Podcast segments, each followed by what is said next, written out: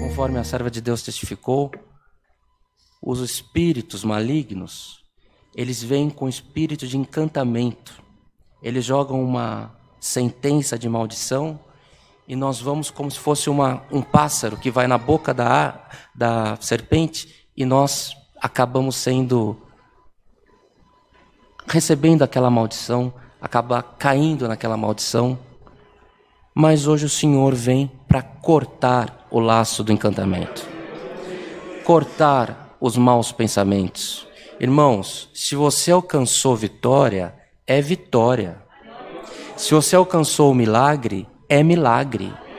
Se o Senhor te deu libertação, um milagre da tua vida que você conta e você conta com medo de, daquilo que pode vir sobre você.